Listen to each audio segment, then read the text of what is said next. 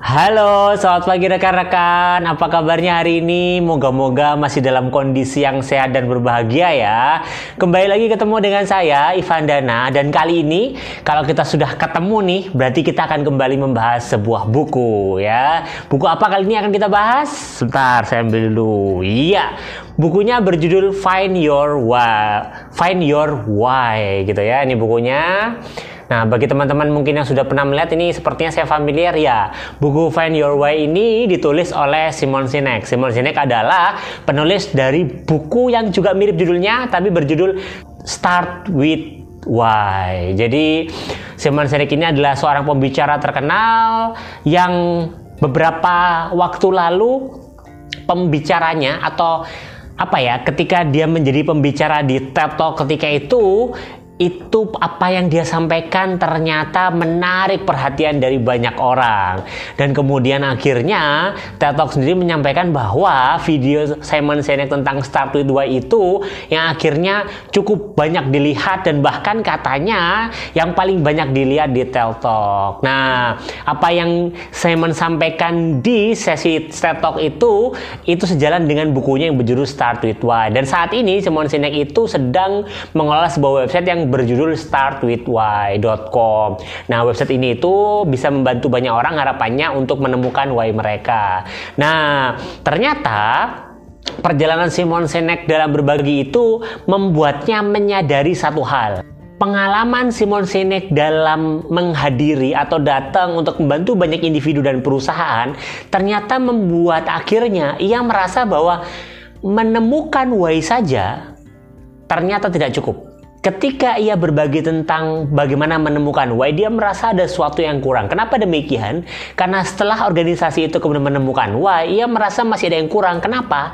Karena ternyata dalam sesi diskusi, workshop, dan lainnya itu, perusahaan masih membutuhkan bantuan untuk menemukan why-nya masing-masing. Itu yang kemudian mendasari terciptanya atau disusunnya buku kedua. Buku kedua kali ini dia dibantu oleh dua rekannya, yaitu David Mead dan juga Peter Docker. Dua orang ini yang kemudian membantu Simon Sinek dalam merumuskan langkah-langkah dalam membantu menemukan why di perusahaan-perusahaan. Atau kalau misalkan sering juga dibahas di beberapa sesi membantu menemukan bagaimana. Karena ternyata menemukan why saja tidak cukup. Dibutuhkan untuk menemukan why. Bagaimana agar apa yang kita sampaikan tadi itu atau why yang kita sampaikan tadi benar-benar bisa diimplementasikan di dalam individu maupun organisasi di sekitarnya. Nah, bagi rekan-rekan yang penasaran, sebenarnya buku Find Your Way ini tentang apa sih? Di bagian awal buku nanti itu akan dibahas kegelisahan dari Simon Sinek sendiri. Kegelisahan seperti apa itu? Ya, kegelisahan tentang sebenarnya walaupun Simon Sinek itu orang yang mempopulerkan konsep start with why dan kemudian banyak orang yang meyakini konsep tersebut, tapi sebenarnya Simon Sinek tidak benar-benar memahami ketika itu bagaimana cara menerapkan start with why dengan banyak sekali individu dengan beragam sekali kehidupan yang dihadapi masing-masing. Nah, itu itulah yang kemudian membuatnya nah maka buku Find Your Way ini adalah jawabannya. Bagaimana caranya menerapkan prinsip start with why tadi itu atau bagaimana menerapkan prinsip why atau mengapa, menemukan mengapa dari setiap individu tadi dan diterapkan ke setiap individu maupun organisasi. Secara umum, buku ini dihadirkan untuk bisa membantu individu untuk menemukan why-nya atau mengapanya.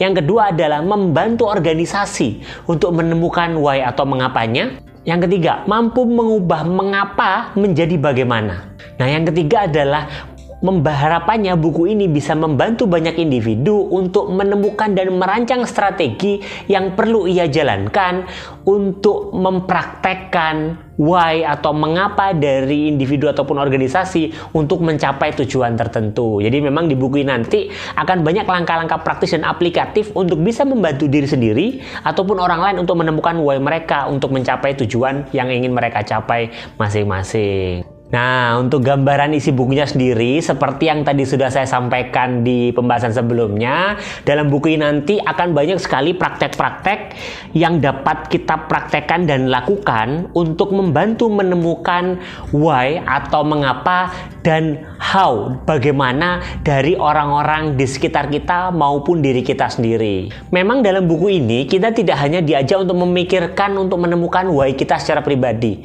Nanti di bab kedua akan dibahas bagaimana menemukan why untuk pribadi. Tapi sebenarnya bab setelahnya akan membahas bagaimana sih setelah kita menemukan why pribadi kita, kita bisa membantu orang lain atau organisasi di sekitar kita untuk menemukan dan menerapkan why dan how mereka masing-masing untuk mencapai tujuan mereka. Jadi buku ini memang buku untuk membantu diri sendiri dan juga orang lain, istilahnya seperti itu.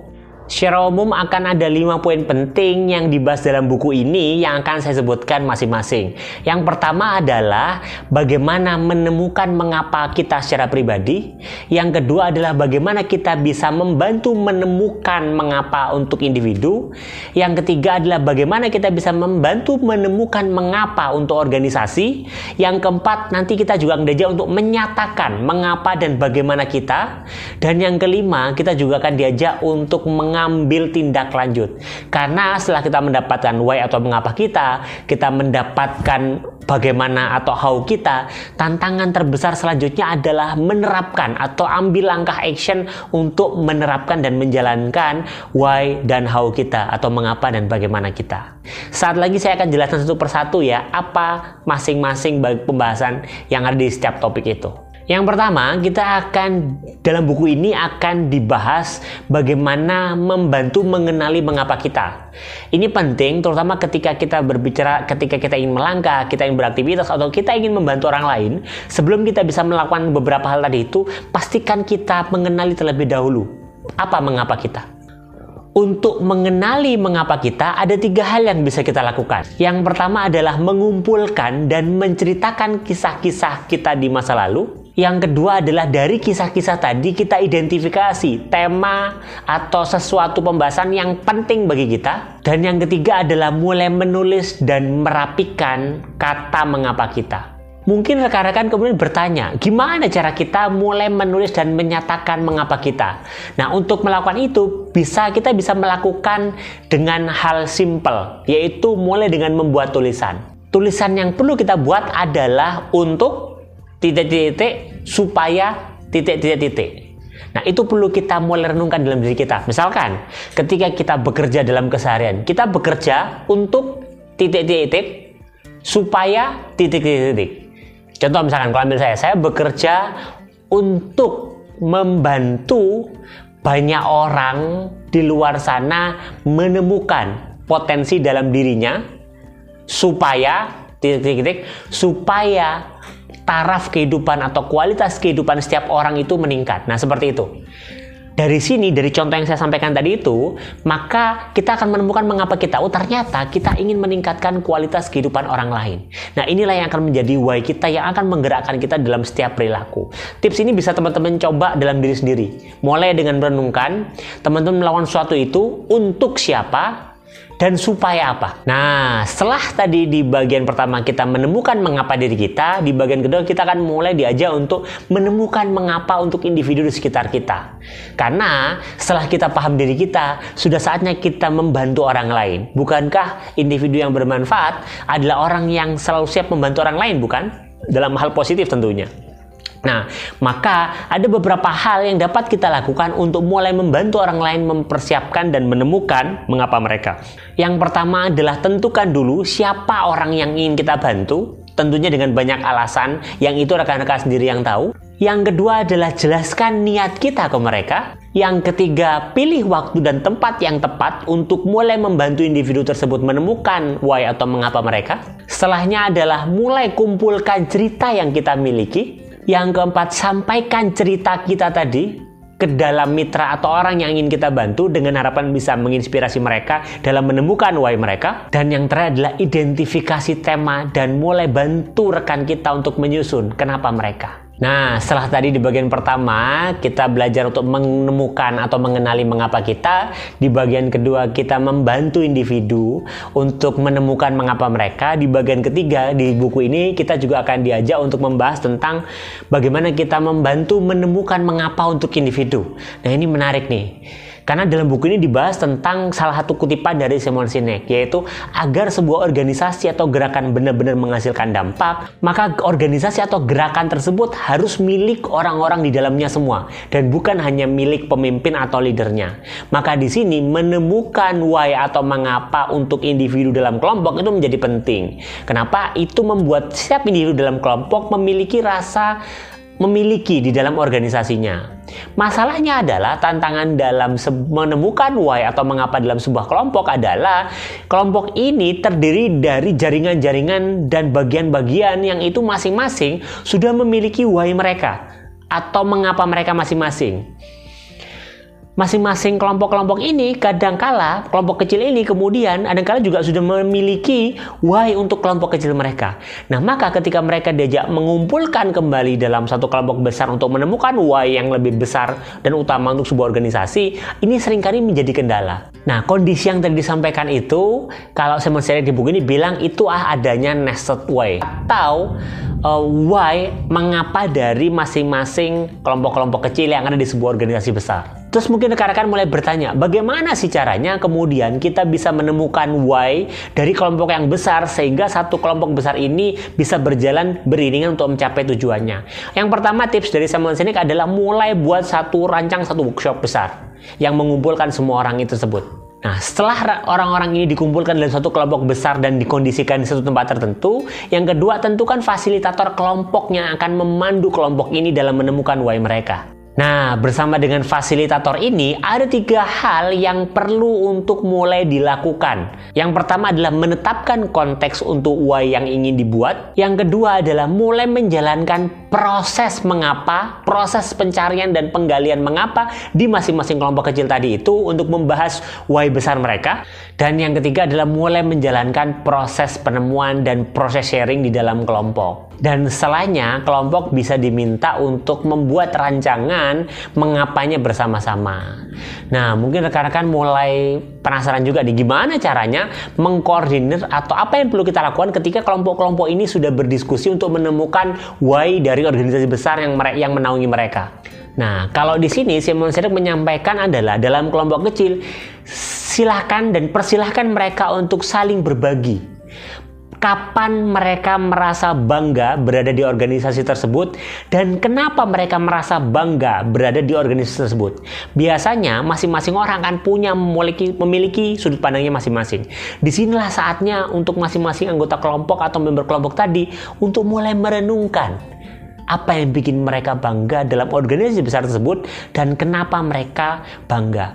Dan biasanya masih dari penjelasan Simon Sinek nanti akan ada beberapa orang yang memiliki kebanggaan sama dan akan muncul satu value besar yang atau mengapa ya, mengapa besar alasan mereka berkumpul dalam organisasi besar tersebut. Biasanya setelah mereka masing-masing mulai menemukan akan lebih mudah untuk mengarahkan dalam menemukan why atau mengapa dari kelompok organisasi besar ini. Nah, setelah di bagian sebelumnya tadi kita membahas terkait menemukan mengapa dari kelompok dan organisasi, di bagian keempat atau bagian selanjutnya ada pembahasan tentang menyatakan bagaimana kita.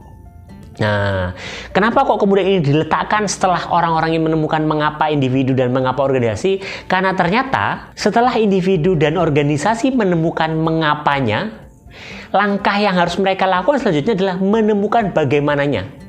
Kenapa demikian? Karena kalau masih di buku ini disampaikan bahwa bagaimana mereka masing-masing akan menjadi penyaring.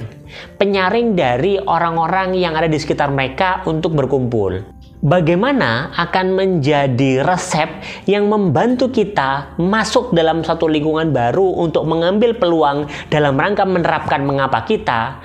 Tapi biasanya dalam proses kita masuk ke lingkungan baru untuk mencari orang yang satu value tadi itu, maka kita terbantu ketika kita sudah men-state bagaimana kita dengan clear. Karena kita akan cenderung lebih percaya atau kita akan mencenderung merasa cocok dengan orang-orang yang memiliki value sama. Dan value sama ini bisa jadi terlihat dari bagaimana mereka masing-masing.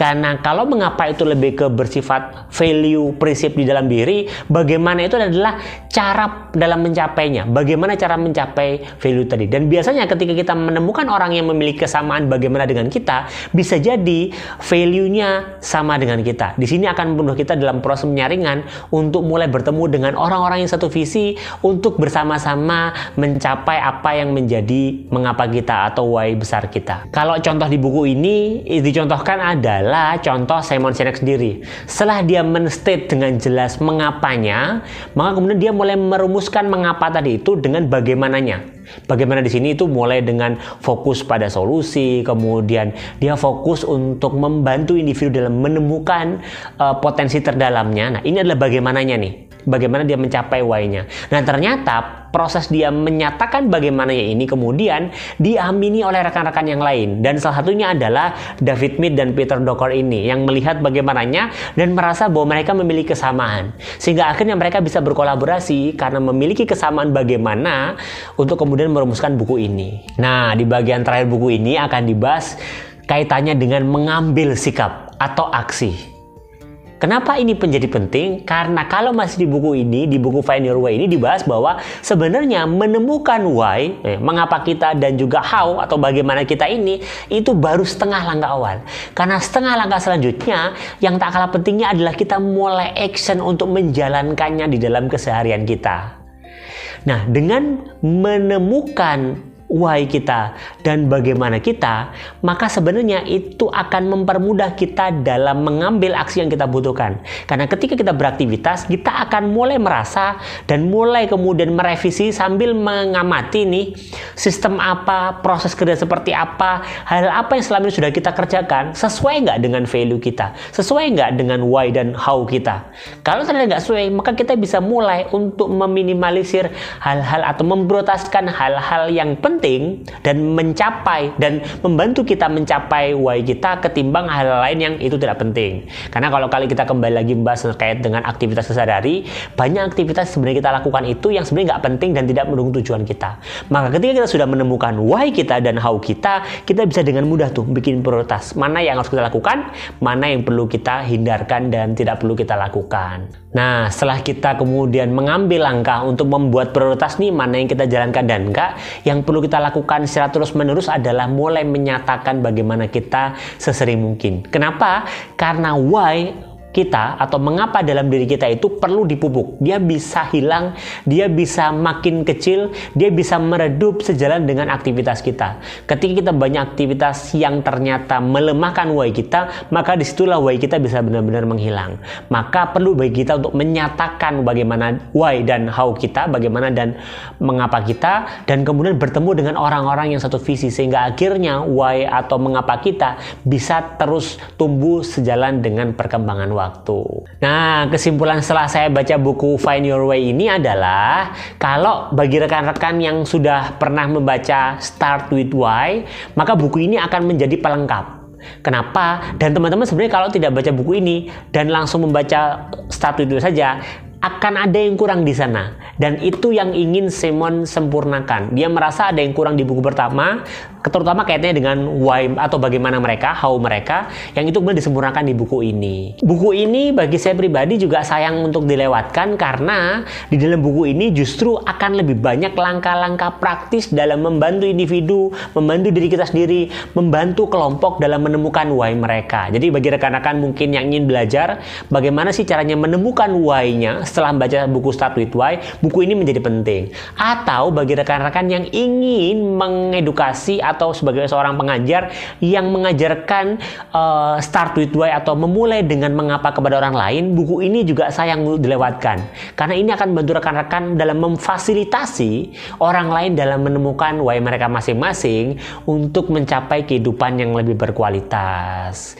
Gitu rekan-rekan. Jadi bagi rekan yang penasaran, silahkan cari bukunya di Gramedia. Seharusnya masih ada, entah cetakan keberapa. Tapi kalau misalkan nggak ada, silahkan cari di toko-toko buku online sekitar rekan-rekan. Biasanya masih ada. Mungkin itu review buku yang bisa saya bagikan pada kesempatan kali ini. Sampai ketemu di review buku selanjutnya. Dadah.